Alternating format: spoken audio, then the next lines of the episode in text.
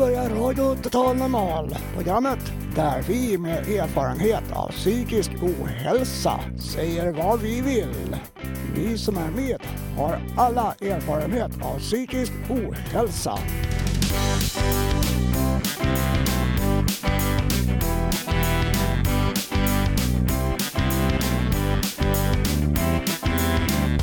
Du lyssnar på Radio Total Normal 101,1 MHz. Totalt normalt.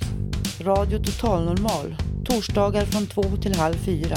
Vi livesänder med publik från Götgatan 38 i Stockholm. Kom hit och lyssna. Här är alla röster lika värda.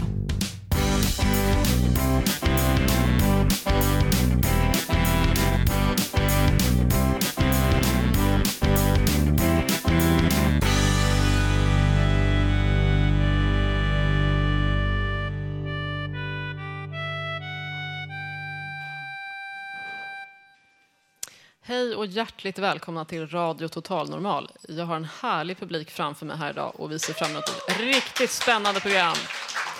Eh, utanför är det kallt, men stämningen här i studion är hög som ni hör. Idag ska vi få höra poesi och personliga texter. Vi kommer också att få höra en intervju med socialborgarråd Anna König Järlmyr. Och så blir det en massa schysst musik och en massa annat förstås också. Idag så har vi livemusik här i Radio Total Normal. Jag som är dagens programledare heter Alexandra Barkov.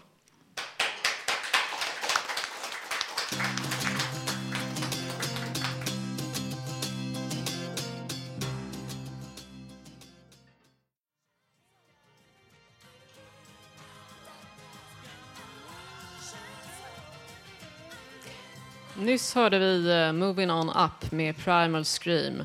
Melinda Degerman är elev på Socialhögskolan och har skrivit en uppsats om oss här på Radio Total Normal. Nu ska Håkan Eriksson intervjua henne om den. Varsågod. Ja, välkommen då, Melinda.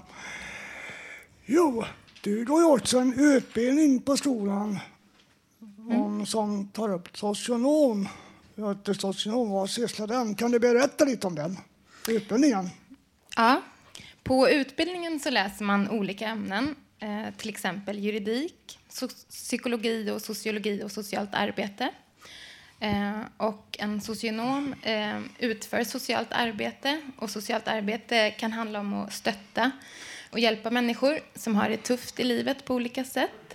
Eh, till exempel fattigdom eller arbetslöshet, missbruk, eller psykisk ohälsa eller övergrepp och våld. Mm. Eller människor som har varit tvungna att fly från krig och förföljelse. Eh, så sådana frågor jobbar socionomer med.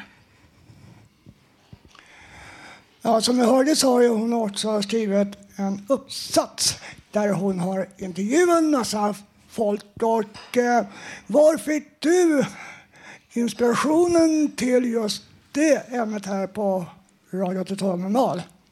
Jo, det var så här att jag såg en annons på Socialhögskolan där jag går att eh, Radio Total Normal ville gärna att någon skulle skriva en uppsats om verksamheten. Eh, och då blev jag intresserad för att jag tycker att ämnet psykisk ohälsa är viktigt för en blivande socionom. Och jag blev också nyfiken på hur radio, vad radio spelar för roll i människors liv. Ja, eh, Eh, en fråga också. Att, kan du tala lite om något av resultatet du har fått av den här intervjun du har haft? Mm. Jag har intervjuat deltagare i verksamheten Radio Total Normal eh, och ställt frågor om hur intervjupersonerna beskriver deltagandet och hur deltagandet har påverkat intervjupersonernas självbild. Och de resultat som jag har fått är att Resultaten eh, är att intervjupersonerna beskriver deltagandet som en källa till gemenskap, tillhörighet och samhörighet. Eh, att få hålla på med sin poesi och sin konst och att också få en kanal för att uttrycka det. Eh, och att deltagarna får utrymme att vara delaktiga och aktiva i verksamheten. Eh, och att deltagandet kan vara en källa till glädje, spänning, liv och lust. Vilket också är intressant för det finns forskning som tyder på att det är bidragande till återhämtning från psykisk ohälsa. Eh, och det är många som beskriver deltagandet som eh, att få höras och att kunna förmedla ett viktigt budskap om sina och andras erfarenheter och upplevelser. Eh, och sen eh, var det vissa som beskrev att deltagandet hade påverkat deras självbild på det sättet att man har fått bättre självförtroende och vissa beskriver att man har fått bättre självkänsla. Ehm, sen skriver jag i uppsatsen också om eh, att det sociala samspelet är väldigt viktigt för att man ska må bra och att deltagandet kan bidra till empowerment, som är ett begrepp som jag använder, som handlar om att man ska få mer makt i sitt eget liv över sina egna livsomständigheter. Ja, vi pratade lite tidigare om psykisk ohälsa och gick igenom frågorna som, vi skulle, som jag ska ställa. Ja. Eh, vad är din syn på psykisk ohälsa? Ja, ehm, det finns ju många olika sätt att tänka om psykisk ohälsa. Ehm, men ett sätt som jag tycker att jag har blivit inspirerad till att tänka eh, är att psykiskt lidande, man kan se på det som att det är en skala ehm, där människor befinner sig eh, mellan ytterligheter. Att det finns, man kan må psykiskt bra och man kan må psykiskt dåligt och sen kan man färdas längs skalan. Eh, och att ibland mår man sämre och ibland mår man bättre och att man kan befinna sig på olika platser längs den skalan eh, under olika perioder i livet. Eh, och sen så brukar jag tänka på det ibland. Sen har ju alla människor rätt att definiera sin egen hälsa och hur man själv vill se på det. Men som blivande socionom så tycker jag att det är viktigt att ha kunskap och förståelse om psykiskt lidande och också för hur komplext, komplext människors psyke är. Ja, eh, de svar du har fått ifrån dem du har intervjuat eh, kan de vara som en grund till att öka kunskap och även minska på fördomarna runt den? Mitt syfte med uppsatsen var ju att öka kunskap och förståelse för hur personer med egen erfarenhet av psykisk ohälsa upplever att ha tillgång till radio. Eh, och det är såklart min förhoppning att det ska minska fördomar men det är svårt för mig att, att uttala mig om det. Ja, det är kanske fler som har frågor till dig. Om det nu är någon som vill läsa din uppsats och eh, hur får de då kontakt med dig om de har frågor? Jo, om man vill fråga någonting eller om man vill läsa uppsatsen eh, så kan man mejla till mig på min mejladress melindadegerman.hotmail.com. Eh, eller så kan man också söka på titeln till uppsatsen på nätet. Så ska den finnas eh, tillgänglig på nätet. Den gör inte det i dagsläget, men den kommer att göra det när jag har lagt upp den. Eh, och då söker man på titeln Radio Total Normal, erfarenheter av att göra närradio. Ja, då får du tacka Melinda Fördemar. Och lyckönskar henne i fortsatt eh, kursen i socionom. Att den blir som hon har beräknat från början. Lycka till! Tack, Tack så jättemycket. Tack för att jag fick komma. Nu dags för livemusik med Hasse och Peter. Ja, eh, bredvid mig här sitter Peter Lindahl och det är första gången han är med här i Radio Total Normal och eh, han är en av mina musikvänner så att idag frångår jag Hasses musikfavoriter och eh, startar någonting som heter Hasses musikvänner och först ut är Peter Lindahl. Han har jobbat som trubadur och musikproducent i många år. Och vi tänkte börja med att sjunga en Beatles-sång som heter Two of Us.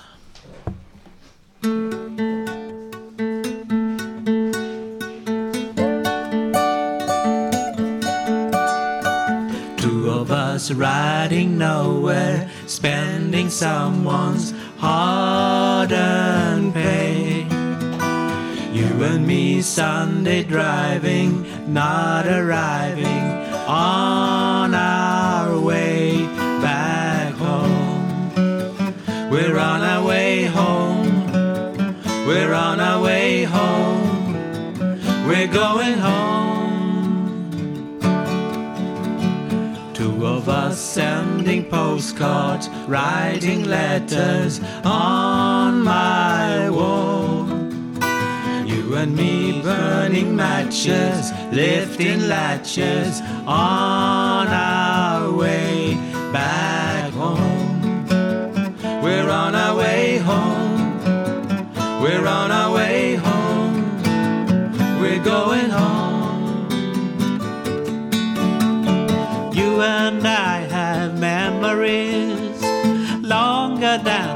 road that stretches out ahead. Two of us wearing raincoats, standing so low in the sun. You and me chasing paper, getting nowhere on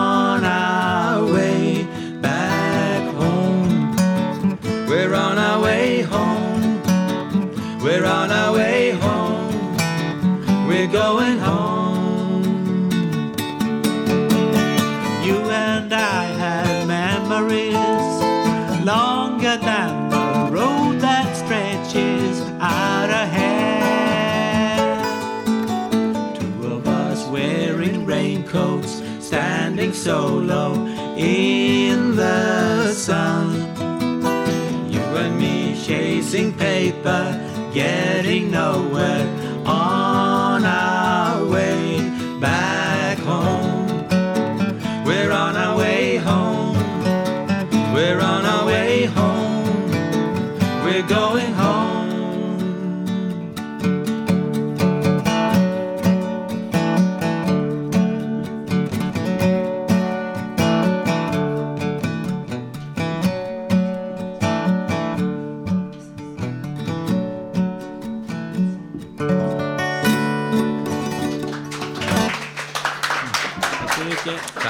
mycket.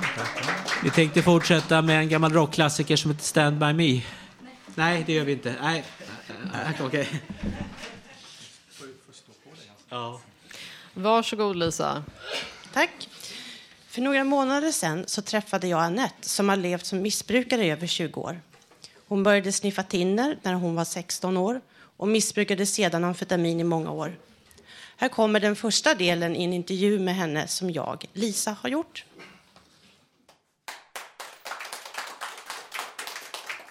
Jag har ju alltid, har, liksom, knarken har varit min största kärlek. Ingen har kommit nära den. Och liksom min familj, de har bara varit, de har jag valt bort så här lätt. Bara jag får ha mitt knark. Så är det att vara knarkare. Det var min bror som kom hem till mig första gången och tog en spruta. Och så sa jag så här, vad är det där? Ja, det här är amfetamin. Det ska du ta syrran, man mår skitbra på det, sa han. Jaha, sa jag. Och så tog jag det, ja, en sprutan. Och jag har aldrig mått så bra hela mitt liv. Om du tänker tillbaka så där, vem var du när du började med ditt missbruk? Minns du hur, hur du började med det? Vem, vem var Anette då liksom? Och hur, hur började det? Anette hon var en som var stenhård. Alltså jag, hade, jag har blivit uppfostrad av min pappa och eh, han har ju försökt att ta liv av mig varje dag.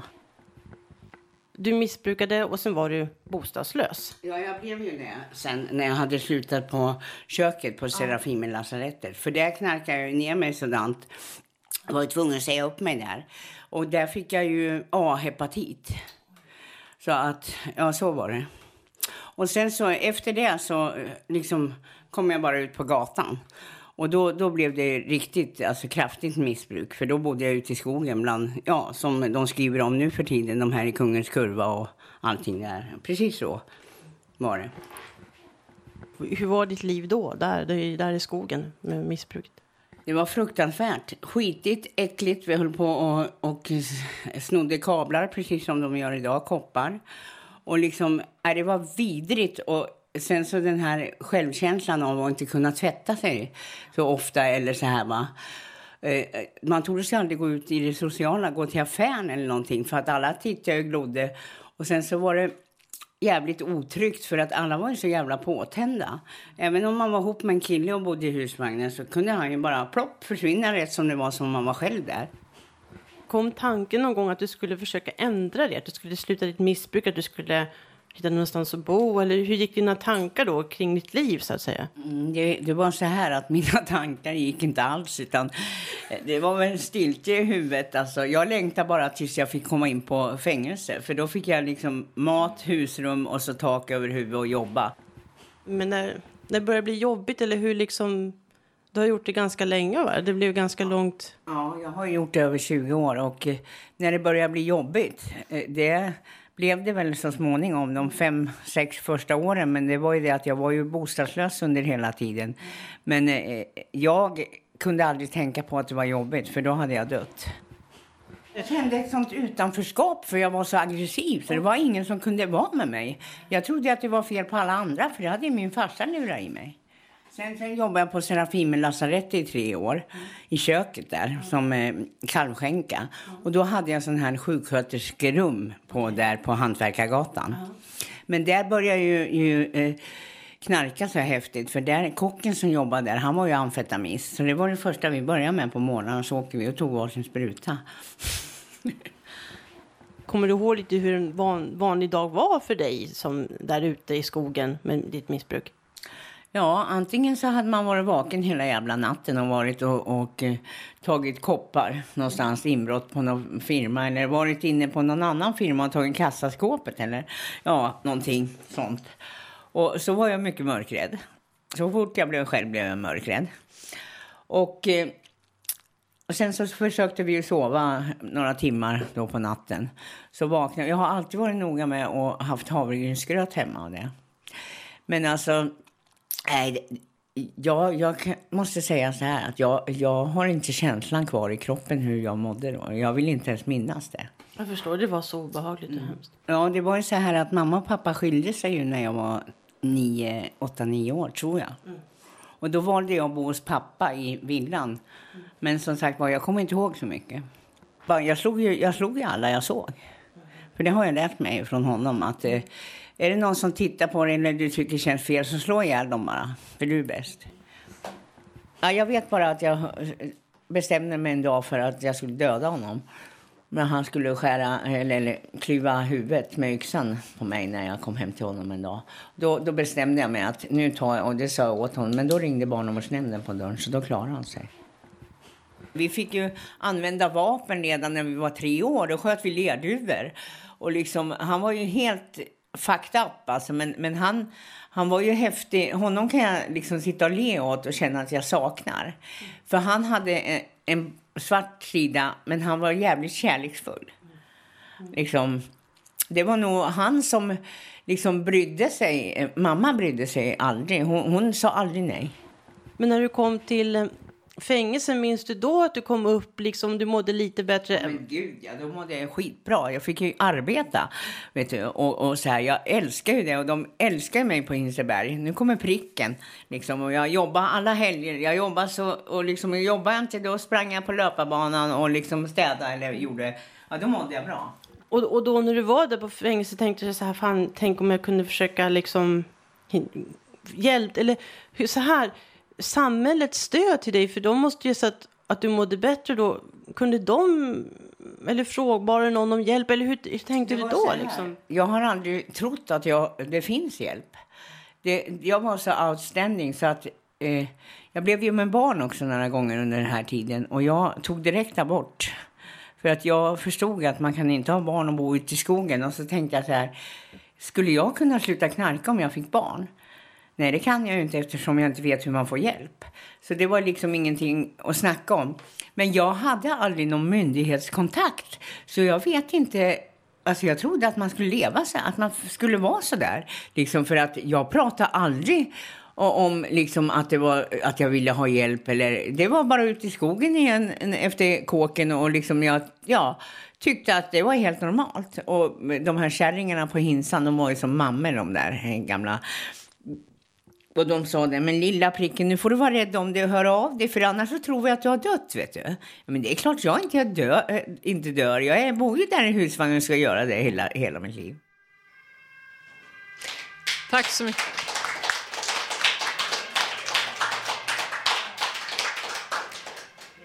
Nu ska vi få höra mer av Hasse och Peter. Varsågoda. Ja, nu tänkte vi köra en rockklassiker som heter Stand By Me.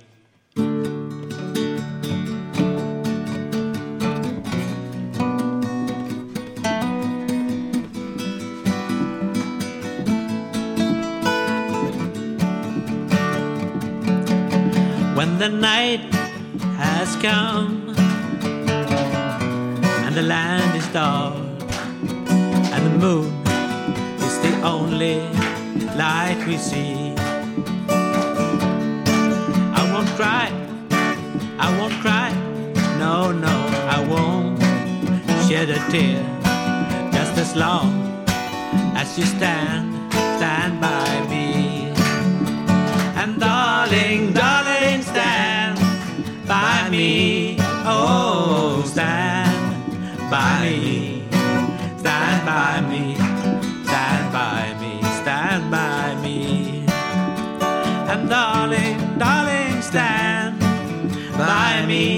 Oh, stand by me.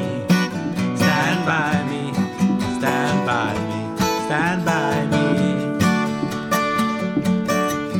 If the sky that you look upon should tumble and fall, and the mountain should crumble to the sea,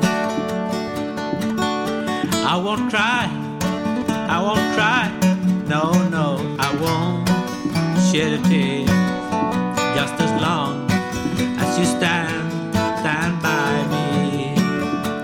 And darling, darling, stand by me. Oh, stand by me. Stand by me. Stand by me. Stand by me.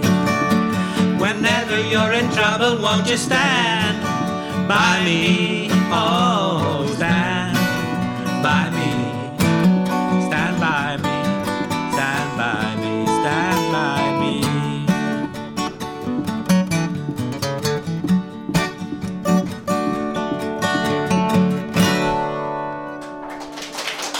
så mycket. Tack, tack.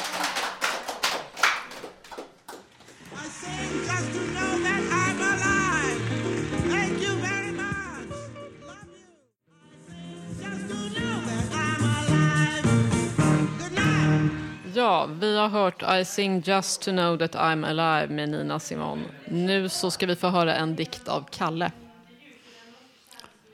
Ja, jag ska läsa en gammal beprövad dikt som heter Var är min barndomsstad?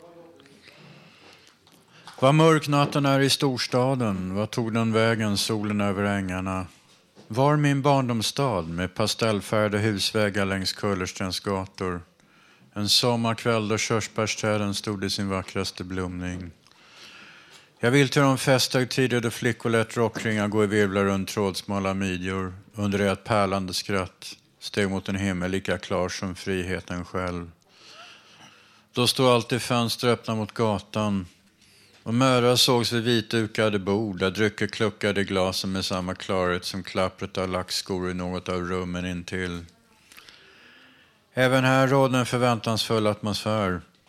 Ändå hade människorna här en mer avslappnad hållning i vetskapen om närvaron av kärleken själv. Så lät flickan presenten ligga, mötte pojken i ett leende i ett rum där alla fönster stod på glänt och försommarkvällens dofter stillade alla tvivel på lyckan själv. Jag vet jag framhärdar allt för ofta i en sprucken längtan efter gamla tider men kan inte motstå atmosfären av den värld som en gång tycktes som tecknad av en sammetshand och vars stillhet var som ett eko av evigheten själv. Tack. Tack.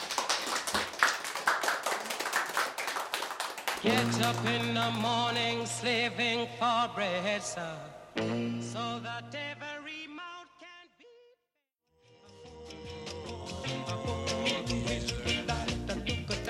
Ja, vi hörde Desmond Decker. Nu kommer Idamo här och ska läsa en egen text. Psykisk ohälsa, vad är det? Är det att vara galen? Men är man galen så blir man inte tagen på allvar. Har man psykisk ohälsa bör man bli tagen på allvar. Redan de gamla grekerna led av psykisk ohälsa. De beskrev panikångest i ett alltför beige samhälle. Idag kan man fara illa med sin ohälsa i ett totalitärt, enkel, fundamentalt, direktdrivet system av det vi kallar myndighetsutövning i demokrati. Vi ersätter heder med regler. Att bli spritt språngande galen är väl att inse att man varit alltför godtrogen. Att mitt bland makten finns oförståndet inser man plötsligt. Det blir som på medeltiden plötsligt. Återigen blir allt en lek, en brutal lek om det rättfärdiga samhället. Lika brutalt som det är att avrätta folk är det att gå och hämta barnen, bränna ner ladan, anklaga häxan. Det gör det för att de kan. Att vara stilla depraverad och gå och vänta på sin plats i samhället skulle inte jag orka. Jag är hellre galen av längtan.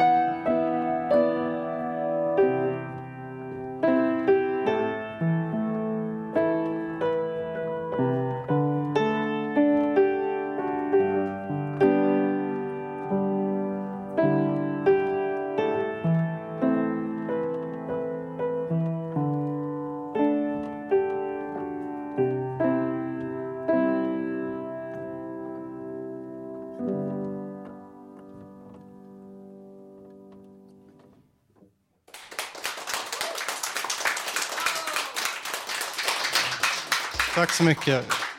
Tack allihopa.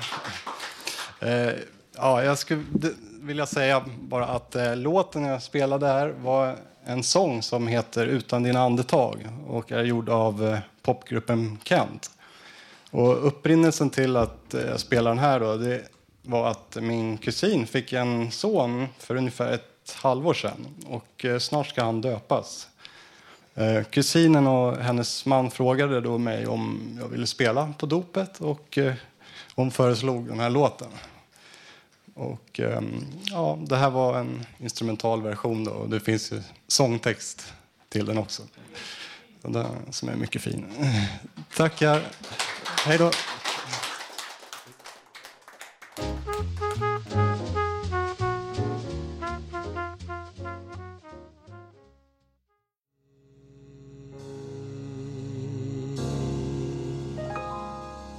Chet Baker, but not for me. Kaj Wretman tog sig till Stadshuset häromveckan för att intervjua socialborgarrådet Anna König Järlmyr. Intervjun finns också att läsa i Fontänbladet i numret som kommer i mars. Eh, Anna, eh, när du höll ditt öppningsanförande vid världskonferensen i somras eh, så var det många av oss som kände oss väldigt berörda. Eh, och det såg ut som du också var det. Eh, kan du berätta kort hur du kände just då? Ja, för mig var det verkligen en ära att få möta de hundratals människor som dagligen kämpar världen över för att människor med psykisk sjukdom ska få bättre livsvillkor. Eh, och det fanns ett enormt engagemang i salen. Jag kände stor respekt för det arbete som bedrivs. Och därför blev det känslosamt. Och, eh, det var väldigt viktigt för mig att få vara där och få säga hur mycket ert arbete betyder. Så att, eh, jag är väldigt tacksam och det är ett minne som jag har burit med mig eh, under året, att jag var där.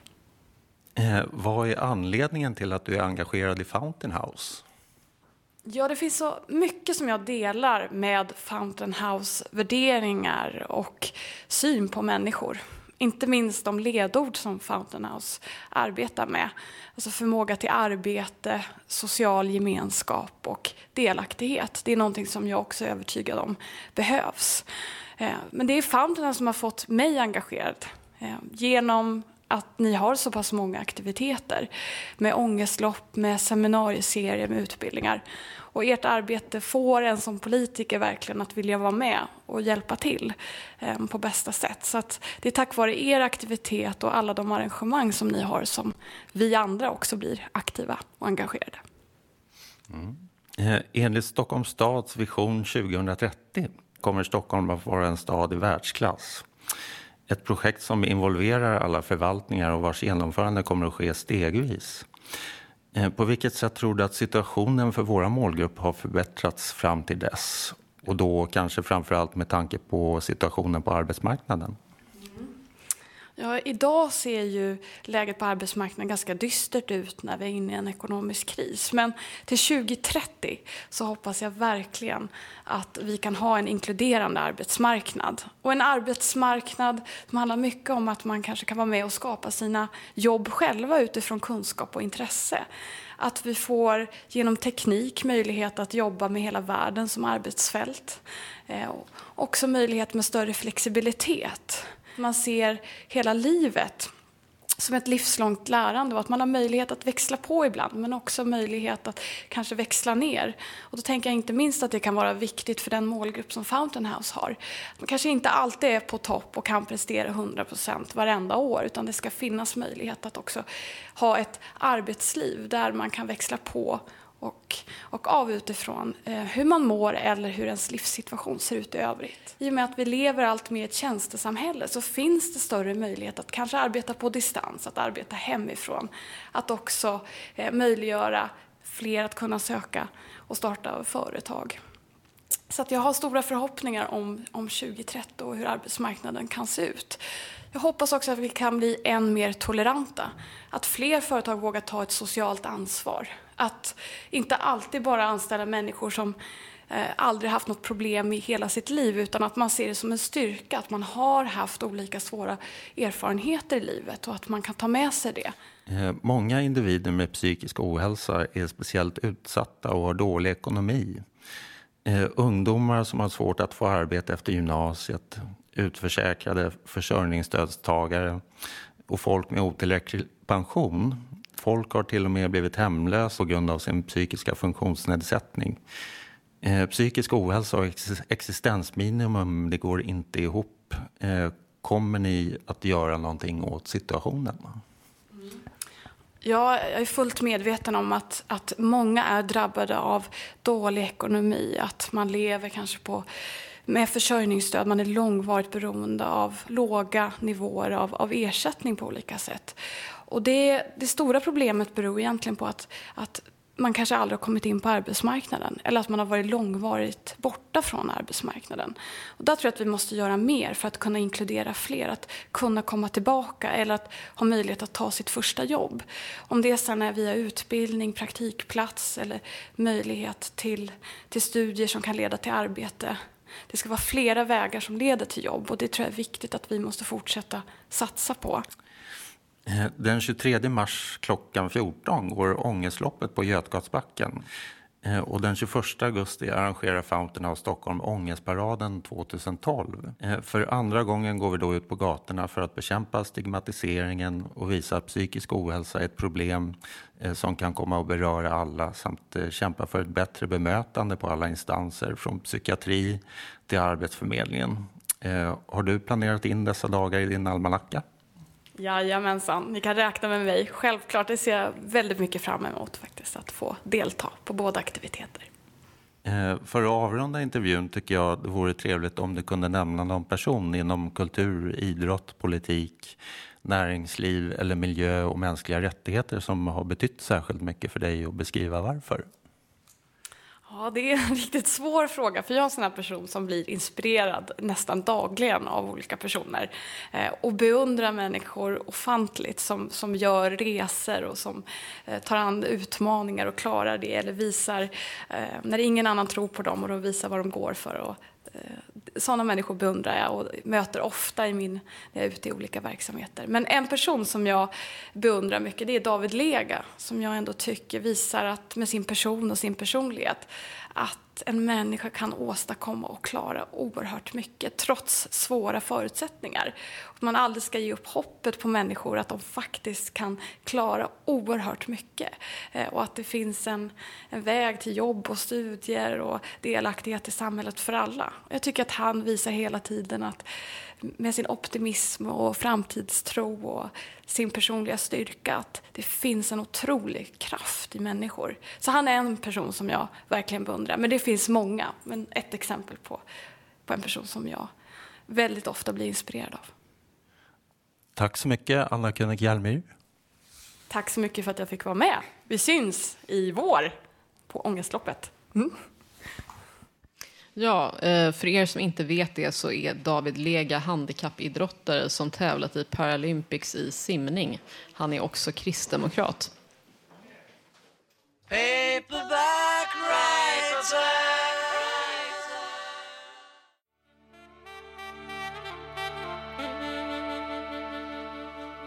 Ja, Kenta Gustafsson med Just idag är jag stark. Eh, nu säger jag välkommen till eh, Ann-Marie och Lillemor och lämnar över ordet. Ja, hej. Eh, det här är Lillemor och Ann-Marie.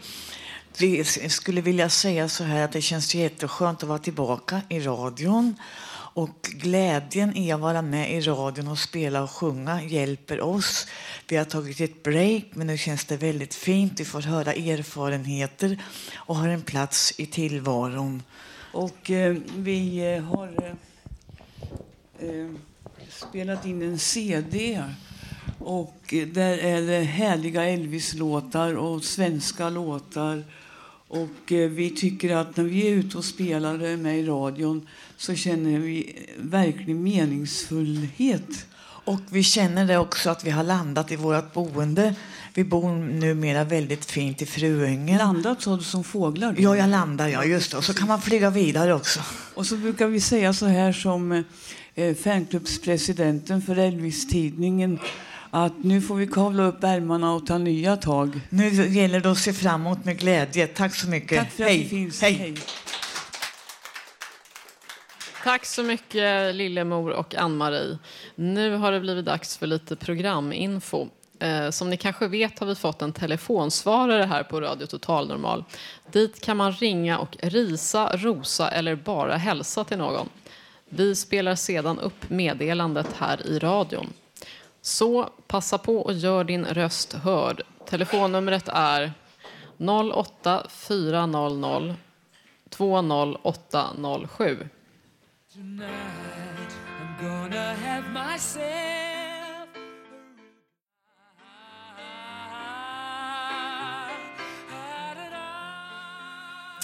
Queen med Don't Stop Me Now. Nu ska vi få höra en text eh, skriven av alla vår, allas våran Robert.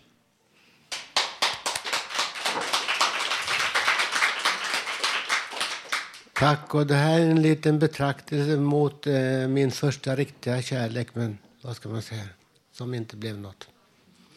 Vad var väl du för mina ögon, om inte så mycket mer än vårens första vitsippa. Vad var väl dina ögon? Blå, likt den lilla blå sippan bredvid. Kommer du ihåg? Du var ett barn, en sju, åtta år kanske, något där runt. Du såg ditt livs första vårblommor. Det var vår, du var ute med din mamma. Vi skulle se på sippor, liljor, tussilago. Ja, blomster i mängd, sade hon att ni säkert skulle hitta där i Guds faders ängsbacke. Någonstans där i det lilla Vällingby. I alla mina drömmar, himlen öppnar sig ur alla drömmar. Det mest perfekta på jorden, det största enligt alla böcker. Inte kan något mänskligt och jordiskt mäta sig med denna, med detta kärlek. Med den helt, en, helt vanliga bondkärleken mellan människor, om det verkligen smäller till. Ja, det sägs ju så. Vad var väl du för mina ögon? Jag hade dig aldrig. Skulle vi ha något idag? Inte vill väl du ha mig nu? Vad ska man säga? Inte ville, ville väl du mig ha, ha mig då?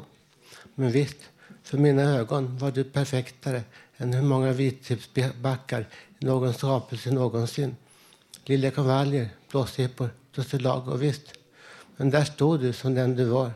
Jag var en, en osnuten, skitig dåre och jag var 17 år och inte ville du ha mig. Men visst, för, för mina ögon var du perfektare än hur många sippor i hur många backar som helst. Jag hade gladeligen sålt min själ till dig, för dig. Jag kan väl ändå ha stått där undrande. Vad har jag gjort nu? Jag min dåre. När räknetimmans dag en dag stod där och jag där bredvid, vettskrämd, hulkande, som den dåre jag alltid varit, på knä framför vår skapare. Vad skulle jag göra då? Inte skulle jag veta vad.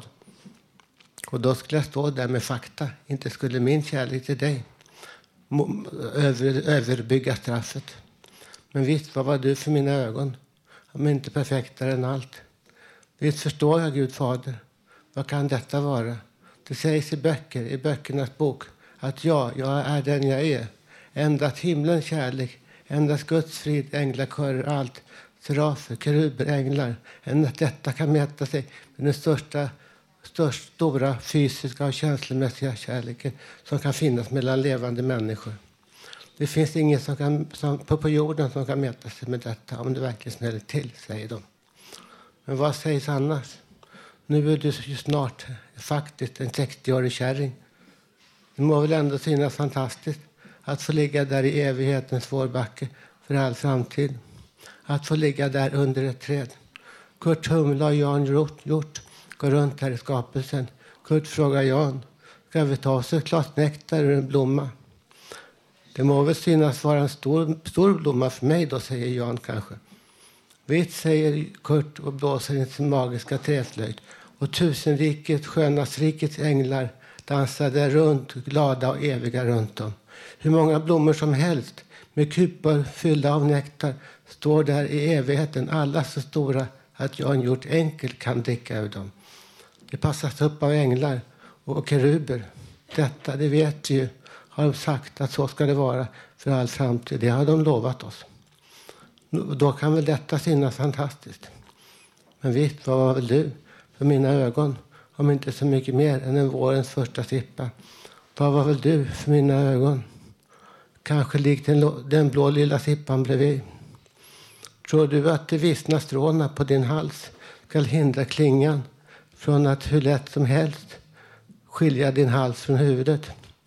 Om det nu blir så en dag. Den tränger sig där genom din hud. Schwappdunk. Ditt huvud ramlar ner där i sin hink. Till vilken nytta, till vilken glädje. Kanske till bananrepubliken Svedens framtid under skanderingar och hakkors. Till en falnad grädde. för en omöjlig ideologis framtid. Ändå hade jag sagt att jag kan ta allt detta om jag hade fått dig. Ändå får jag inte dig och nu vill jag inte ha det, så mycket vet jag. Men svappdunk, ditt huvud ramlar ner där i sin hink. Tack för mig.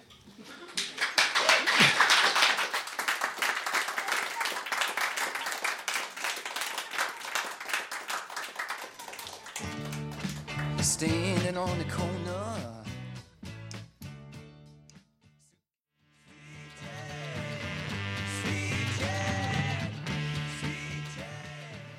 Ja, det där var Velvet Underground med Sweet Jane.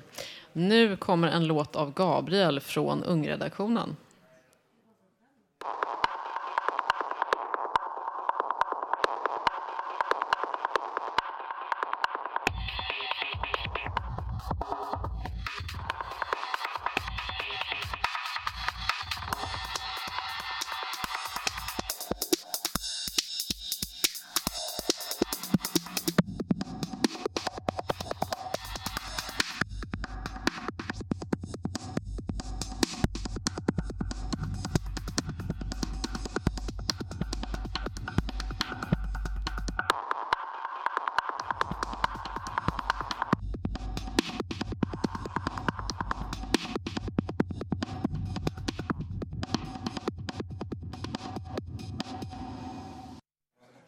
Ja, kära lyssnare, det där var Gabriels låt Channel number one.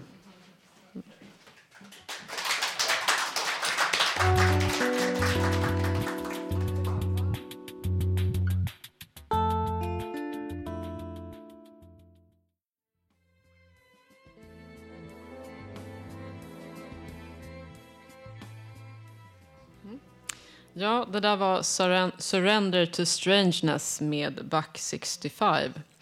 Nu ska vi få höra ett debattinlägg av Babak från fontänhuset Sköndal om situationen i Iran. Jag heter Babak Asadi och eh, i det här eh, korta inslaget ska jag berätta lite om vad, man, vad fan man ska göra åt Iran. Eh, Iran för mig, det är mitt ursprungsland. Jag var fem år när jag kom till Sverige från Iran. Och eh, jag ser mig själv som en halv iranier, halv svensk. Så, vad fan ska man göra med Iran? I nyhetssändningar hör vi ganska ofta så, eh, om Iran och dess försök att skaffa kärnvapen. Eh, det är ett högt spel där insatserna hela tiden höjs och konsekvenserna hela tiden skrämmer de inblandade. Ska man anfalla landet, mäkla fred eller låta Iran utveckla kärnvapen och skrämma hela världen? Det är väl... Ja, det finns kanske säkert fler alternativ också. Vad vi inte får höra lika ofta är vad man ska göra åt det hela. Alltså någon form av lösning. Nu i det här inslaget så kommer mitt förslag från fontänhuset i Sköndal till alla som tycker att det är viktigt att göra något åt problematiken. Mitt förslag bygger på en diplomatisk linje där man exempelvis från Sverige kan ta ett initiativ från en branschorganisation som värnar om svenska företag i komplexa marknader. Anledningen till det, är att om man skulle ta ett initiativ från UD eh, då blir det en tredje land som eh, går in officiellt och det, det, det finns inget intresse för det varken från USA eller Irans sida. Utan en NGO som har möjlighet att lobba eh, i USA och Iran, i Europa, är, är av intresse. Och det man gör då det är att initiera samtal bakom kulisserna. Eh, man ska alltså gå bakom kulisserna och ha möjligheten att kunna prata med iranier i högsta position och försöka få dem att inse att det är bättre att mäkla fred istället. Det finns faktiskt ett påtagligt intresse eh, i både USA och Iran om att lösa dödläget på ett fredligt sätt. Sam samtidigt som det finns intressen som båda länderna vill gynna. Det låter enkelt, men det finns väldigt mycket komplikationer. Den felande länken det är att hitta en person som är lämplig att lobba inne i Iran. Har man den sista biten så ska det inte vara något större problem. Det är både ett spännande och roligt uppdrag eh, och någon borde ta på sig detta. Jag tror i slutändan att alla tjänar på en lösning som är av diplomatisk art eh, mellan Iran och omvärlden. Tackar.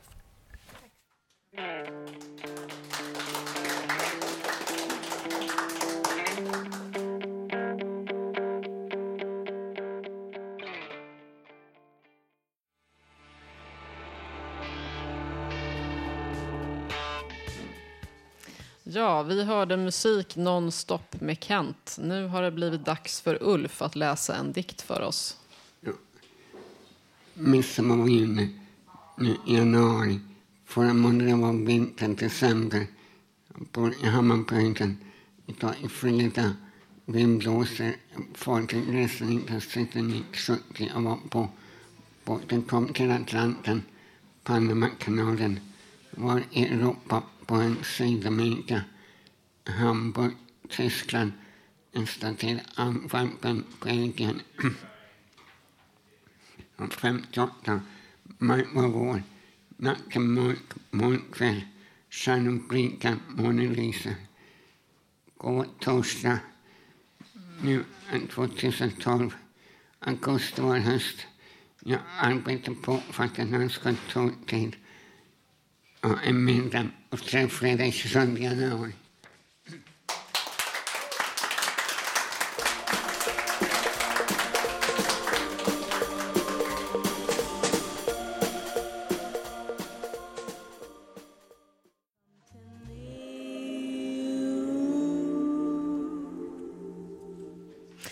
Ja, det där var Coop med låten Come to me.